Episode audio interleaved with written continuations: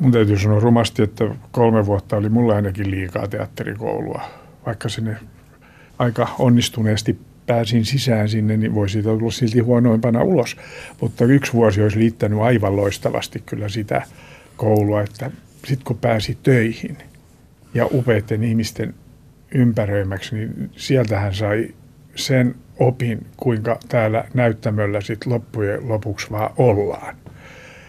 Ilmari Saarelainen, sinä olet tehnyt näyttelijän työtä 50 vuotta. Kerroit, että teit mieluisia rooleja teatterinäyttämöllä muun muassa Harold Pinterin syntymäpäiväjuhlissa, Goethen Faustissa sekä Georg Taborin näytelmässä Taisteluni. Suurelle yleisölle tuli tunnetuksi suosituissa TV-sarjoissa Tankkitäyteen sekä Sisko ja sen veli. Viimeiset kymmenen vuotta näyttelit vielä herkullisessa komediassa Parasta ennen. Ihan toissa viikolla päättyivät nämä viimeiset esitykset. Miltä nyt tuntuu? Tyhjältä hyvänen aika, kun 50 vuotta teputtaa näyttämöllä, tai, niin sitä on oppinut kaikkinensa rakastamaan sitä hommaa monella tavalla. Se on, 50 vuotta yhdessä lafkassa, vaikka kyllä siellä sukulaiset vaihtuu aika vauhdikkaasti myös johtajat ja kaikkea, mutta kyllä siitä vaan on toinen koti tullut kummallisesti työväen teatterin uudestakin talosta. Että mä te, mielellään sinne on mennyt harvoja päiviä semmoisia, että tonne en menisi. Oletko milloinkaan kieltäytynyt jostakin roolista? Olen. Se on kyllä tapahtunut aika kauan sitten – ohjaaja soitti mulle, että haluaisitko näytellä karhua seuraavassa ennen joulua valmistuvassa lastennäytelmässä. Olikohan se ihmeellinen veturi vai mikä sen nimi oli. Mä vastasin suoralta, että en. Ja se meni läpi. En mä voinut kuvitella, koska normaalisti meillä työvelvoitteet tulee nastalla seinään ja nämä tehdään ja siinä ei paljon pullikoida vastaan, kun ollaan kiinnityksellä talossa, mutta tämmöinen lause luiskahti multa ja se toteutui. Ja ystäväni Mauri Kuosman, joka ikävä kyllä on kyllä jo taivaassa, mutta hän sanoi, että kyllä tiedätte, kuinka onnellinen Ilmari on, kun ainoasta roolistaan on kieltäytynyt. Ensimmäinen kuvasi on uudesta kaupungista, missä vietit lapsuutesi kesät, mutta te asuitte silloin Valkeakoskella – Kuvassa on purjevene, niin sanottu H-vene ja takana näkyy folkkari eli kansanvene. Purjeveneen kannella on kaksi vaaleatukkasta nuorta kaveria. Minkälaisia kesiä sun lapsuuden kesät oli? No kun nyt ajattelee taaksepäin. Ne on loppunut siihen, kun mä oon täyttänyt 20 vuotta ne, ne kesät. Tai siis mun nuoruuteni.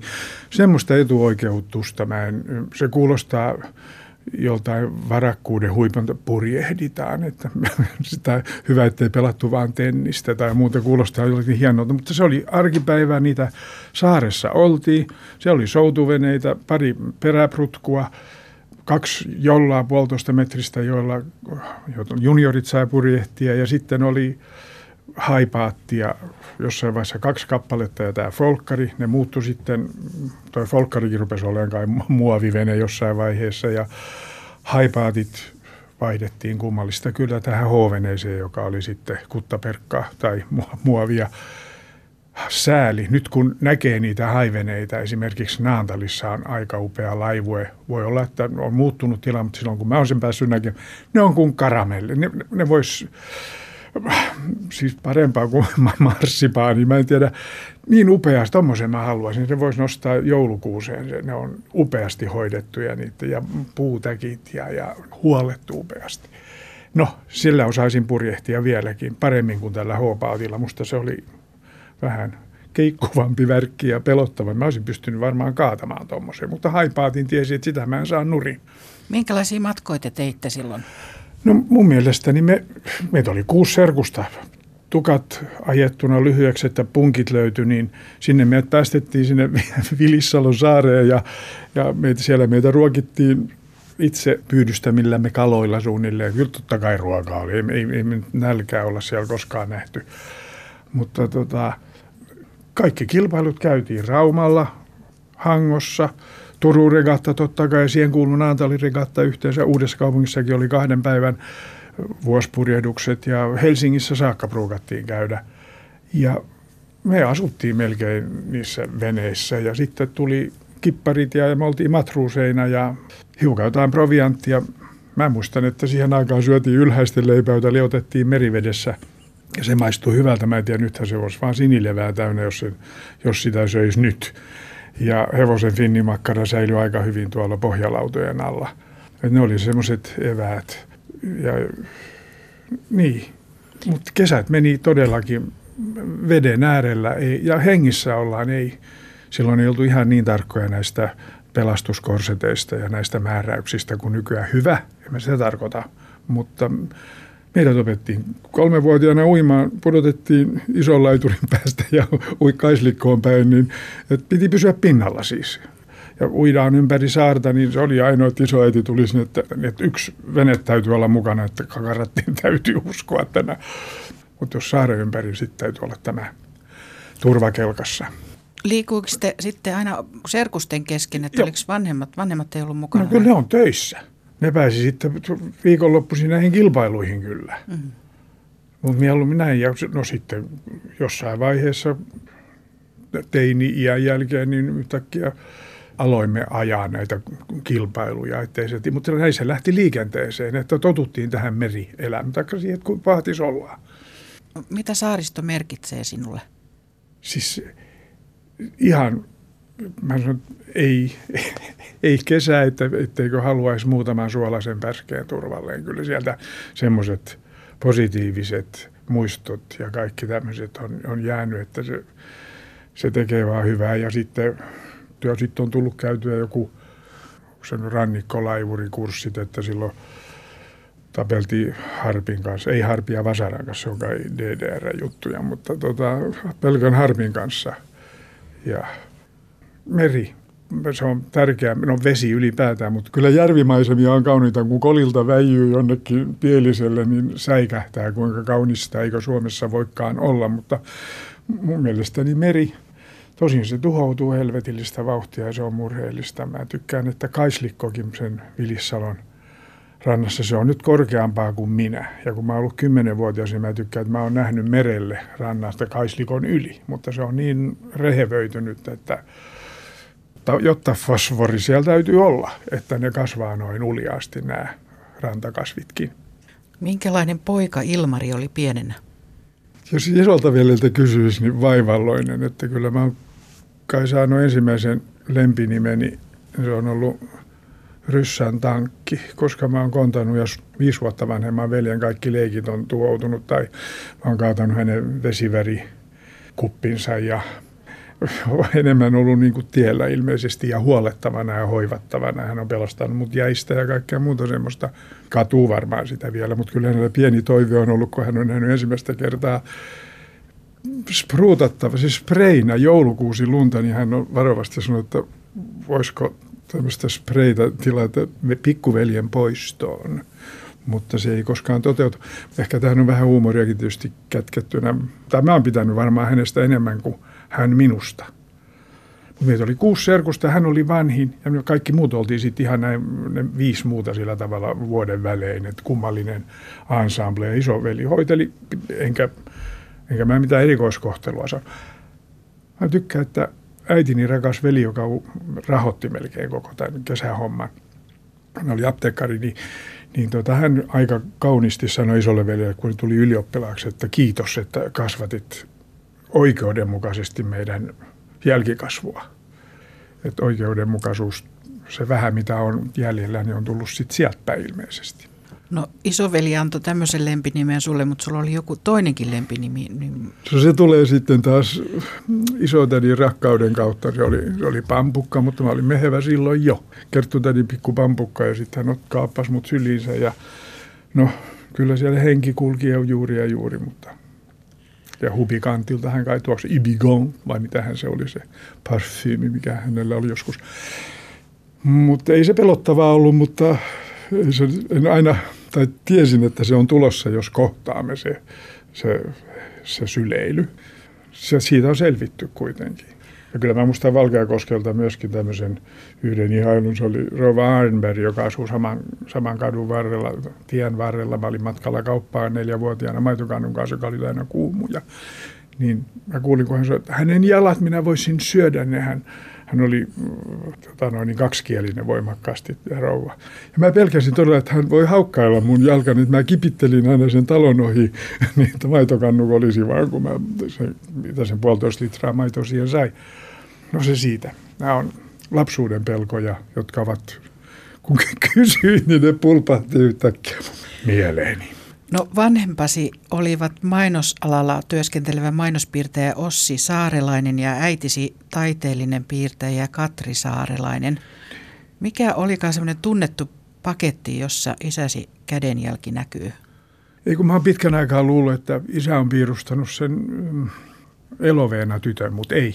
Isoveli korjasi jossain vaiheessa, että sä oot ollut niin pieni, että sä voit muistaa, että se oli meillä pitkän aikaa se, se, se työ – että isä teki sitä kotonakin, että hän sai sen stilisoitua niin, että sen aikaiset painokoneet pysty tuottamaan sitä yhtyneillä paperitehtailla Valkeakoskella tätä pakkausta.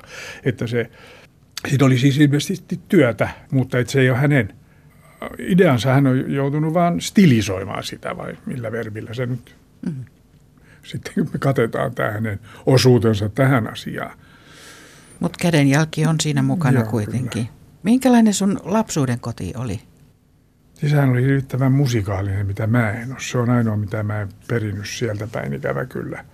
Ja isolle veljelle tuli koko se kevätsade, että hän soittelee kai Alppitorvista alkaen kaikkea. Se on vähän liioteltua ehkä, mutta kunnioitan musiikin tekijöitä, kai kadehdin. No, teatteri on ollut täynnä musiikkia. On joutunut laulamaan kotikadulla, niin se menee aika ylhäältä. Edelleenkin menee, meni silloinkin. Ja aina vähän vapisten esiintymään. Että olisi halunnut, että, halunnut, että nauttisi siitä enemmän kuin pelkäisi. Ja silti se on kuulunut työhön, että musiikkia pitää opereteissa oltu mukana ja muusikaaleissa Kotkassa muistaakseni, että jouduttiin Luxemburgin kreiviin ja Riitta Elstelän kanssa laulettiin vaan buffoparit siinä, kaiken näköisiä. Mutta ehkä tämä kurkku oli erinäköinen. Muistaaksä jotakin sellaista, että vanhemmat olisi vienyt katsomaan sua jotain tiettyä musikaalia tai teatteria, joka ei erityisesti jäänyt sulle mieleen lapsuudessa? Kun me päästiin Tampereelle, niin me käytiin kyllä molemmissa teattereissa tuhkatiheesti, kun muistan. Pyjama Leikki oli yksi semmoinen, mikä meni Tampereen teatterissa. Sitten Teenager Love meni työväen teatterissa samaan aikaan, kun West Side Story meni ensimmäisiä kertoja 6-2 tai tämmöistä Tampereen teatterissa valtava menestys sekin. Ja kaikki Foon-näytelmät ennen kuin vanhemmat on ollut kyllä teatterikuluttajia. No, silloin ei ollut muuta kuin, no radioa, vaan kaikki kuunnelmat esimerkiksi, niin se maailmahan on jotain uskomatonta. Me, me, kuinka me saatiin, olikohan meillä saunavuoro silloin maanantaina, koska sen jälkeen jotenkin tuli maanantai-kuunnelma, ja jos se oli vaan suinkin, niin kaikki kokoonnuimme jumaloimaan radiota. Että se, ja, ja sieltä on lähtenyt sekin, mä, ehkä hyvä esimerkki, kuinka minun pää, mun päässäni, mä ajattelin ääniä noin myöhemmin saanut pedagogin mielessä törmätä Maria Korhosen, joka oli teatterikoulussa, kun mä oon sinne päässyt, niin hän oli noita nokinen ääni. Mä ajattelin, että eihän sitä, jos joku alkaisi näytellä mulle noita nokin nenää, niin ei varmastikaan vastaisi sitä mielikuvaa, minkä tuo radion kautta tullut ääni on mun päähäni niin kuin muovannut koko se mielikuvitus. Mä, et sikäli kuunnelmien etuoikeus tietysti kirjoillaan myöskin, joka johdattaa.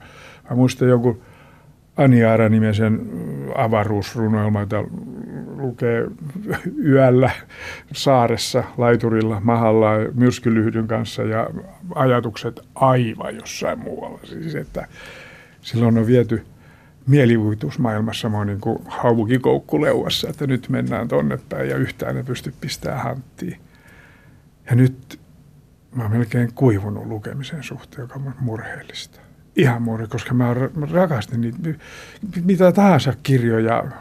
Myös tämä työ on hiukan kuivettanut sitä, koska oli aika, jolloin ohjaajat toi kasan, että tähän täytyy tutustua, että vähän orientoituu ehkä siihen maailman aikaan, jossa nyt tulemme seikkailemaan seuraavan näytelmän kanssa tai muuta.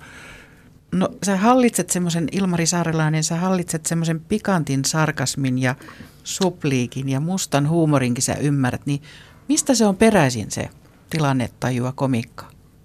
Kyllä se on tullut sitten vanhemmilta, että Ossi oli kyllä. Ihan varmasti sieltä on, on se. Meillä ei tarvinnut sanoa sivistyssanoja oikein, jos uskalti semmoista käyttää mieluummin vähän sinne. Yhtään hyvää esimerkkiä, mutta täytyy tietää se oikea sana, jotta voi leikitellä jollakin sitä tämmöistä tekstillistä juttua.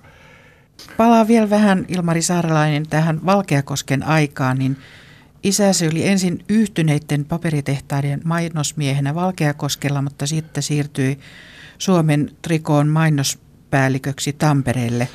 Mitä muistoja sulla on liittyen Valkeakosken Juuso Valdenin, joka oli silloin paperitehtaiden toimitusjohtaja teollisuuspatruuna? Niin. Hänellä oli poika nimeltä Lauri ja me oltiin vähän samanikäisiä ja siihen liittyi vielä Kallion veljekset, Kimmo ja Jyrki tässä järjestyksessä ja minä ja Lauri.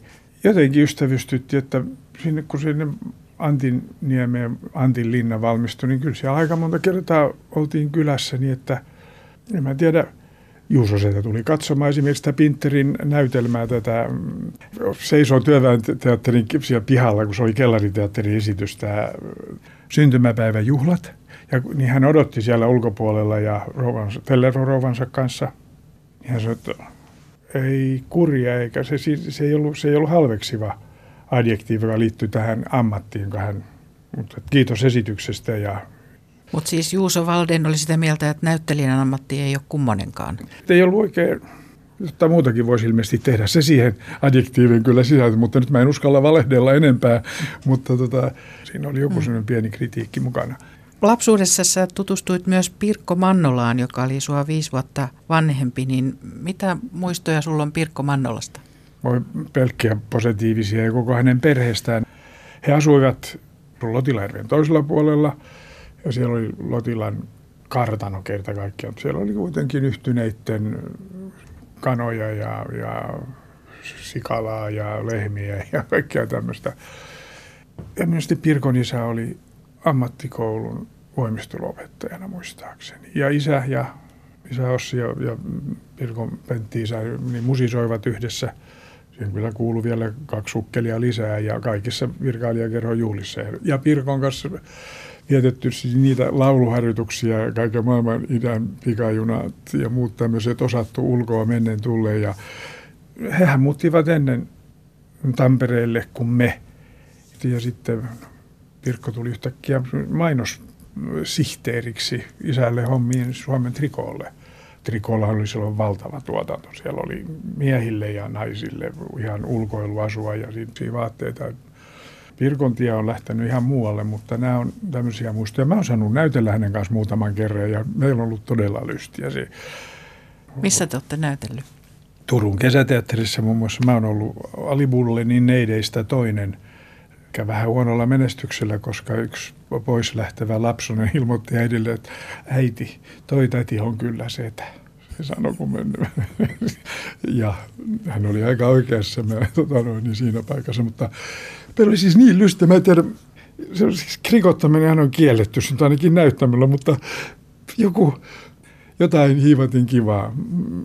Löydettiin sekin kesä ja Rova Vannolla nyt on vaan tullut vaan kauniimmaksi ja kauniimmaksi, mutta se kertoo hänestä, kun se verran, sietää munkin sanomiseni melkein mitä vaan, mutta eihän sua voi ulkoiluttaa päivässä aikaan, kun sä oot ton näköinen, että lapsetkin pelkää, että mennään vasta illalla ulos. Ja toinen on kaunis, kun Mä en tiedä, mihinkä se tai onnellisissa merkeissä syntynyt ihminen siinä mielessä, että hullunkurisen ihana luonne.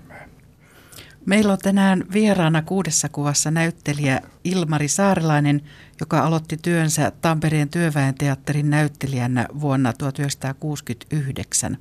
Toinen kuva on perhepotretti vuodelta 2012. Kuvassa on vaimosi Leena, sinä ja tyttäresi Noora, jolla on sylissään vastasyntynyt Alvar-poika. Jaa. Mitä te mahdatte sanoa tuolle pienelle lapsen lapselle tuossa? Jaa, ilmaa siipien alle. Ei sille muuta voinut sanoa. Ja isähän on näyttelijä Mika Honkanen, jota nyt ei tähän kuvaan ole saatu tungettua. Ikävää, että ei. Minkälainen perhe sulla on? No, mä ymmärtäväinen, että ne on sietänyt mua näin paljon. No vanhempiahan ei voi valita, että siinä mielessä Noora Parka on joutunut vaan sietämään tämän, mutta mä tiedän, me ollaan koitettu matkustaa taloudellisista vaatimattomuuksista huolimatta mahdollisimman paljon, että onko se vähän niin, että mentaliteetilla, että en ymmärrä rahasta mitään, mutta jos sitä on tullut jostain päin, niin tuommoisiin se on sitten tuhlailtu ja edelleenkin sitä harrastetaan. Että. Mutta teatterihan on ollut sikäli upea työpaikka, että jos pääsee jonnekin, jossa on, Praha oli yksi paikka, Lontoa aivan uskomaton, jos New Yorkin saakka tai niin siellä on teatteria Tyrkyllä ja jos on mahdollisuutta, niin jopa on säästetty niin, että on käynyt ensin yksin siellä jonkun pienen stipendin turvi jossain New Yorkissa saakka.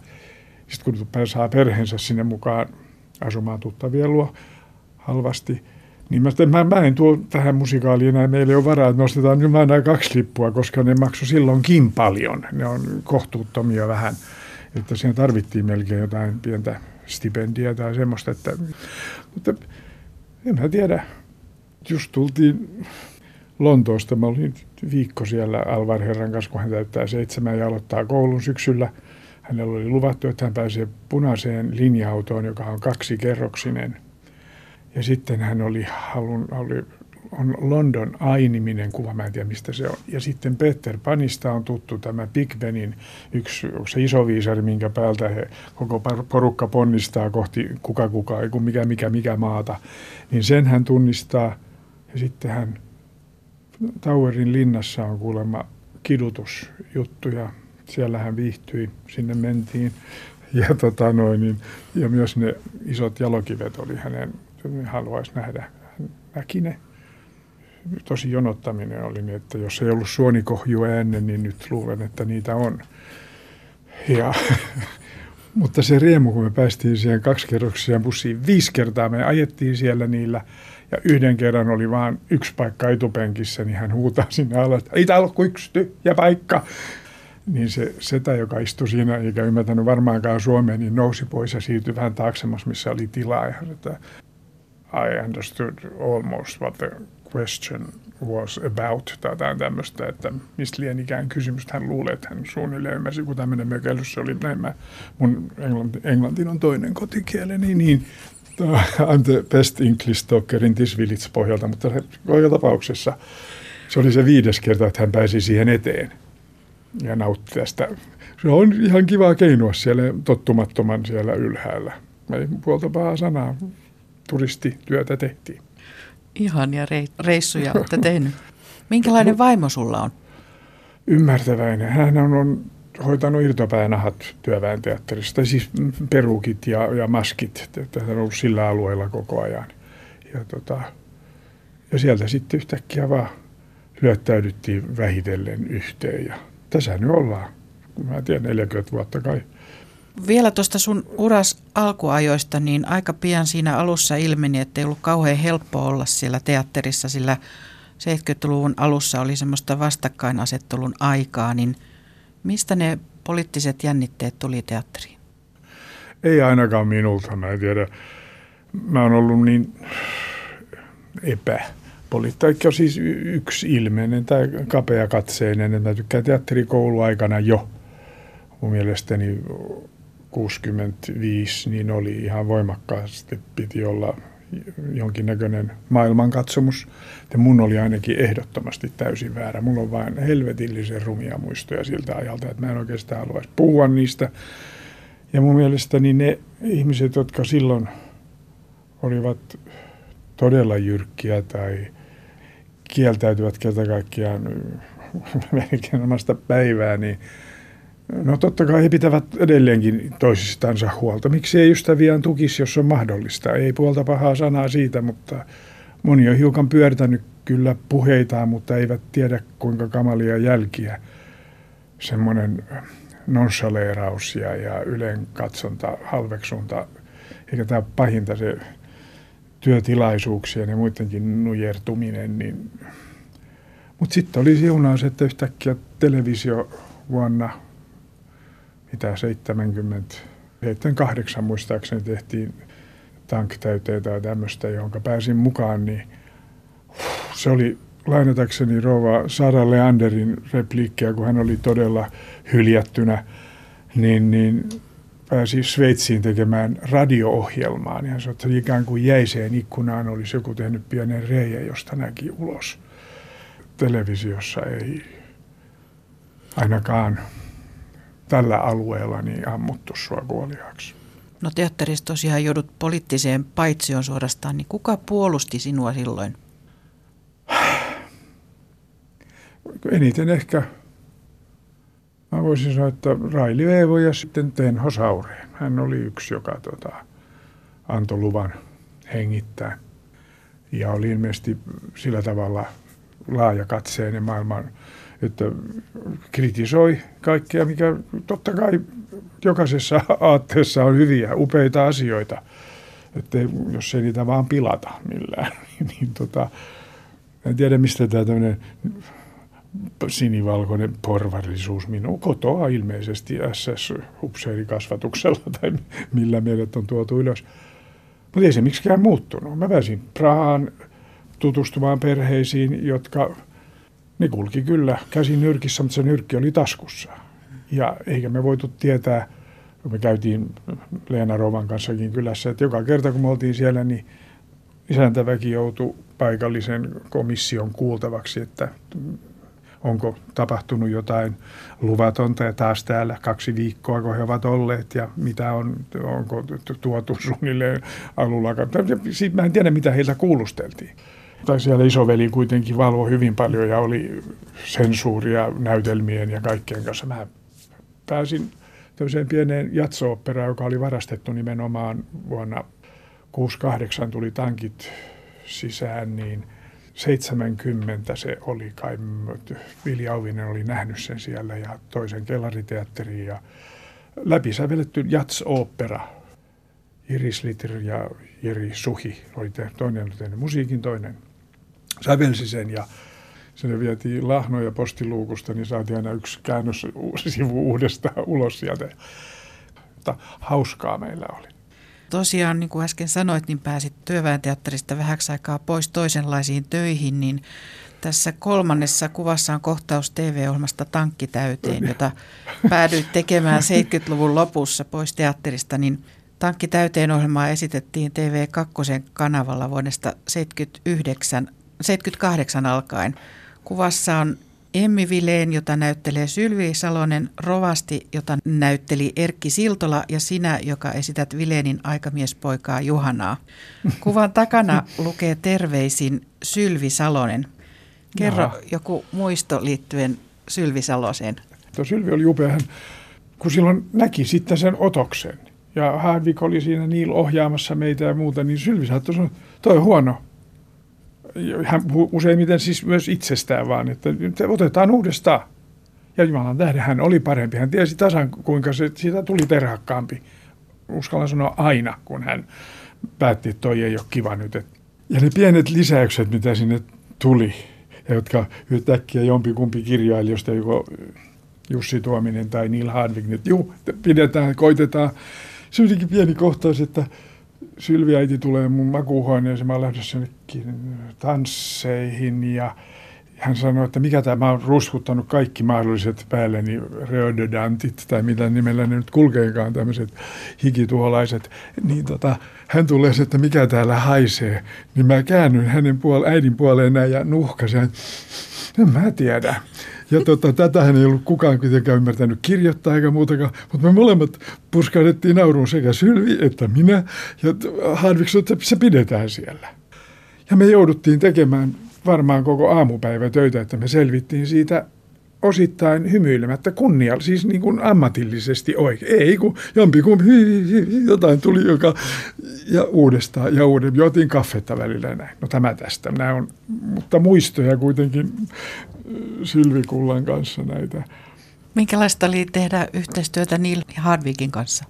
Kiitos hänelle kaikesta. Mä en, mä en olisi tässä varmaankaan nyt kidutettavana, kuulusteltavana, jos ei häntä olisi olemassa. Kyllä hän on pelastanut mun elämäni ja nostanut sen vähän arvoon arvaamattomaan siis.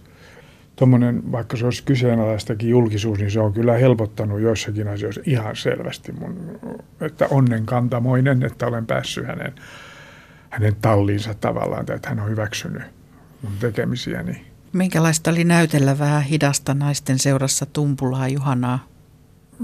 Ihan helppoa, ei tässä ei, kotona ollaan, ei, ei siinä vaikeita, vaikeuksia ollut. Päinvastoin oikeastaan hauskaa kerjätä vähän myötätuntoa sieltä sun täältä ilmeisesti. Täältä se näyttää ulospäin. Ja mä en ole vieläkään kyllä kaikkea uskaltanut katsoa läpi. Se tulee hiki vaan, kun itteensä väijyy.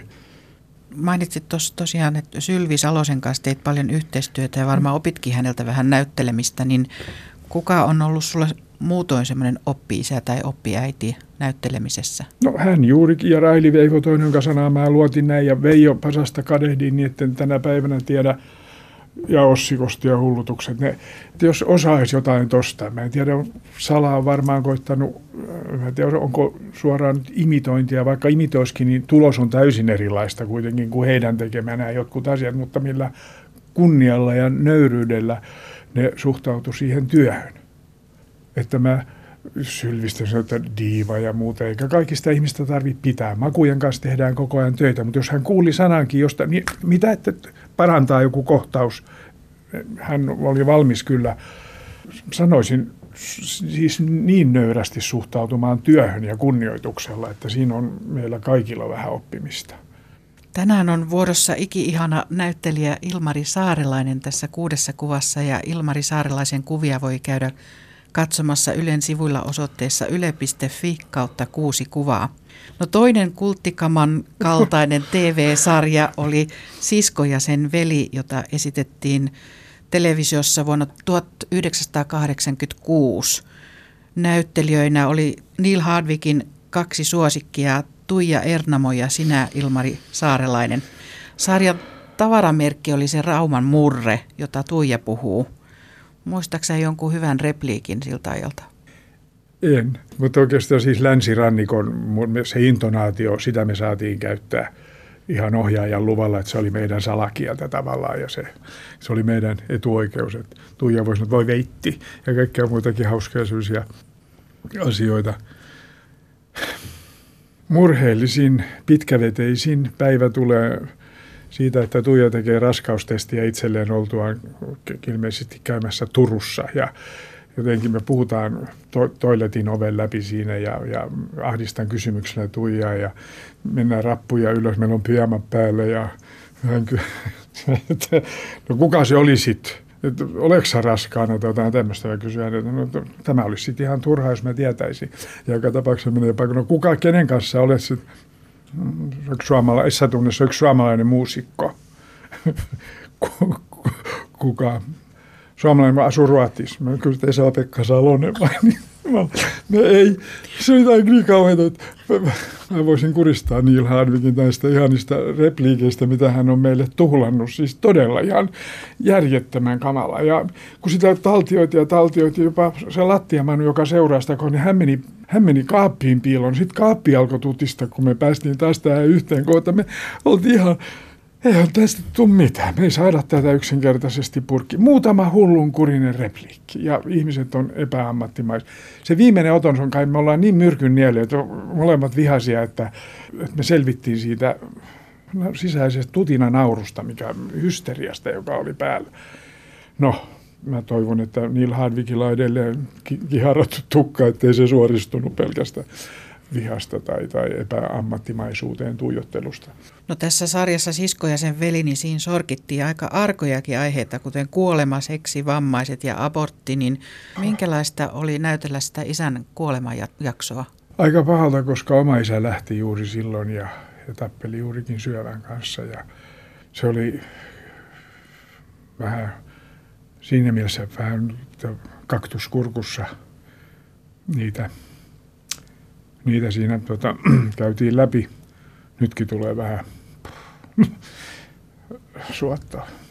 No, joka tapauksessa ei se työntekoa haitannut päinvastoin. työnteko on antanut sen hetken, että unohtaa murheelliset asiat, jopa näyttämölle pääseminen. Muistan äitini poismenon yhteydessä, niin, niin se oli helpotus keskittyä täysin johonkin muuhun. Mulle se oli helpotus. Tulin mielelläni töihin omia ajatuksiani pakoon tavallaan. Minkälainen pari Tuija oli sulle näyttelijänä? Hän on salaman nopea. Ja mä, me käytettiin äärimmäisen paljon aikaa yhdessä ulkopuolella, nuhkittiin näitä, näitä meidän juttuja. Me, me ei tiedetty, mitä tästä tulee, mutta ohjaaja oli antanut meille kuitenkin omien sanoisen mukaan aika monen vuoden vitsit pengottavaksi, että tehkää nyt paras mahdollinen niistä. Ja tiedä, ystävyys kyllä alkoi ihan uuden, kokonaan uuden tota noin, niin kauden ja meidän perheidenkin välillä tämän, tämän ohjelman myötä, mutta me oltiin tiiviisti yhdessä kyllä. Ja fundeerattiinkin vähän, että kuin päin ja tarvitaanko tätä ja onko tuo ja koska ne oli kuitenkin niin upeita ne kohtaukset tunnelmiltaan, että niistä kannatti kyllä todella pitää kiinni. Ei. Juhlaa, meillä oli kyllä, kun saatiin tehdä sitä. Neljännessä kuvassa Ilmari Saarilainen olet vaimosi Leenan kanssa presidentin linnassa Ai. kattokruunojen alla tanssimassa ja näytätte hyvin iloisilta. Sait presidentti Koivistolta tunnustusta urastasi ja hän kutsui sinut linnanjuhliin vuonna 1987. Miltä tuntui tulla huomioiduksi presidentin no. kutsulla tänne linnanjuhliin? No totta kai se imarteli hetikin. Ainoa, että mistä rouvalle kolttu ja se, se pääasia on. Teatteri on täynnä kuitenkin linnaan kelpaavia asusteita lainattavaksi. Raili Veivo oli muistaakseni samaan aikaan siellä ja Birgitta Ulfsson ja Rouva Mannola ja Okke Lindman oli myöskin. Ja me oltiinkin yhdessä Pirkko ja, ja Okke sitä. Ja Mitäs Le- hauskaa linnanjuhlissa tapahtui? Vaikka mitä, me oltiin viimeiset, jotka lähdettiin pois sieltä ja hänen, ja silloin tota, Assi-tytär oli meidän kanssa siinä. Hän tykkäsi, kyllähän sitä boolia nyt täytyy vielä jossain olla. Me oltiin ainoat siellä. Pirkko ja Okke ja Leena ja minä. Sitten ei, ikävä kyllä se on kyllä nyt, ei hän sitä mistään saa. Mutta, mutta viimeiset takit me kyllä sieltä napattiin sieltä, sieltä naulakosta ja olikohan silloin kuitenkin Myrkkyluodon, Myrskyluodon Maisa, anteeksi, tullut jo Maija. Myrkkyluodon Maisaksi me se kutsuttiin, kun se tuli näyttämölle. Myrskyluodon Maija oli varmaan tullut televisiosta silloin ulos ja presidenttipari kävi katsomassa kesäteatteria Turussa. Sitten me tapasin heidät ja mä en tiedä, tästäkö he äityvät sitten pyytämään sinne. Mitä kesäteatterissa meni no, silloin? Eemeli, Vahteramäen Eemeli ja mä olin se renkipoika siellä. Mä olin renkipoika siellä ja meillä oli aika lystiä siellä.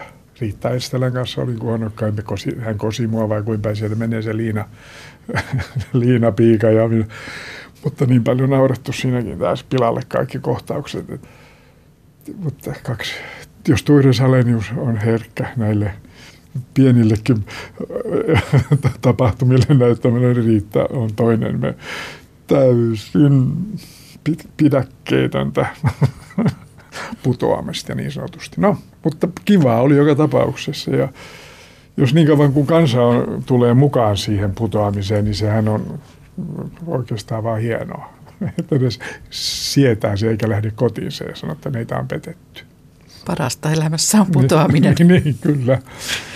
Viides kuva on hyvin tuore tai tuorehko Ilmari Saarelainen jäit eläkkeelle vuonna 2008, mutta Niinkö? olet esiintynyt sen jälkeen lähes kymmenen vuotta, niin kymmenen vuoden ajan hersyvässä komediassa Parasta ennen. Miten ihmeessä semmoisen kahden tunnin monologin voi muistaa ja opetella? Ei voikaan, eikä voi muistaa. Mulla on kuiskaa ja koko ajan mukana, että Riku Suokas, teatterijohtaja, löysi sen jostain ja tuputti mulle sen. Ja sanoin, juu, ymmärtämättä, että kuinka helvetillinen homma se sitten loppujen lopuksi oli, että yksi kesä meni kyllä hyvä, ettei tullut avioeroa. Mä oon mennyt ympäri Etnaa jossain Sisiliassa ja lukenut ulkoa tuota tekstiä. Ja sitten se kuitenkin aika harvakseltaan meni, ettei sitä ole näytelty tämän kahdeksan, yhdeksän vuoden aikana kuin kolmisen sataa kertaa, että siellä on vuodenkin paussi. Että kun sitä uudestaan hengitteli, niin onko mulla tämä ollut joskus mun päässäni, että uutta en opettele ikinä enkä ehdikään tässä joka pari tuhkausaikaa sivutettu, mutta tota noin, niin se oli hirvittävä homma. Kuvaile vähän tuota kuvaa, mitä tuossa kuvassa on, minkälainen tilanne siinä on? Mä huudan niin, että hyvä, että alushousut näy suusta. Tämä on aika hauska kuva mun mielestä, niin mä olen ylpeä tuosta. En minä ole sitä ottanut, mutta minusta se on. Ja siinä on tämä piparminttu-raidotus. Mä oon Marianne Karkkina siinä ilmeisesti. Ennustus kävi vähän toteen ohjaaja Riku Suokkalta, että jos me vähänkin onnistutaan tässä kuule Ilmari, niin saat veivata tätä, hän sanoi. Ja näin sitten kävikin vähän, että voi olla, että, että ei enää koskaan missään, että tämä on todella ollut viimeiset nyt tänä keväänä. Riippuu työväenteatterin asenteesta ja löytyykö joku tarve tuommoiselle. Voiko semmoista hauskuttamista oppia tai opettaa? Mutta kyllä on tekstistä kiinni hyvin paljon totta kai, miten se tarjoillaan, miten se taimaukset ja kaikki tulee. Jos ne on jotenkin sinussa kiinni, niin se saattaa olla helpompaa ja helpommin omaksuttavaa myöskin sitten salin puolelta. Ja kyllä mä kunnioitan niitä, jotka tekee jotain stand-upia ja semmoisia, johon on lupa vähän huudella väliin ja muuta olla sillä tavalla valpas ja muuttaa ilmeisesti kokonaisuutta. Riku Suokos pisti mut tämmöisen stand-up-kouluun. Meillä kolme päivää Helsingissä. Siellä oli tuttuja muitakin siinä näyttelijöitä. Ei se mua auttanut kyllä yhtään, ikävä kyllä. Mutta se kävi selväksi, että opettaja, joka tuli USAsta, hänen rouvansa taltioi kaiken stand-upin, mitä hän tekee. Miksi tolle ei naureta, siis koko kropan kielen ja muuta, että mikä mättää, miksi tämä ei toimi. Mistä se työinto ja ilo niin kuin pysyy sulla? Siitä, että on yleisö, joka viittii kuunnella. Siis sieltä se lupa tulee näytellä että joskus suruksi niin on vain 12 ihmistä salissa. Mä oon ollut Ruotsissa kuukauden päivät, oli 20 esitystä suunnilleen eri suomalaisalueilla näin, ja kun siellä oli 18 ihmistä salissa ja huonosti ymmärsivät enää suomeakaan, ja mä puhun edes suomea eikä inahdustakaan tuu tällä parasta ennen monologilla, niin kyllä tunsi itsensä vähän, sanoisinko, ääliös, mutta sitten piti vaan kuitenkin, että tämä on harjoitus, ja mä tämä on tehtävä ja, ja hoidettava. Mutta siinä tulee semmoista etukenoa ja puskua vähän päälle, joka ei sitten välttämättä ole se valppaus ja luonnollisuus, kun se, että tulee joku tirskahdus salista, ne antaa mulle luvan näytellä ja tässä voi pitää vaikka pieni paussinkin, mä semmoinen, että ei tarvitse mennä eteenpäin niin kauan vauhtia. Kyllä se on, näyttelijä on yleisönsä armoilla. Minkälaisia irtiottoja sä oot tehnyt semmoisia oman mukavuusalueesi ulkopuolelle?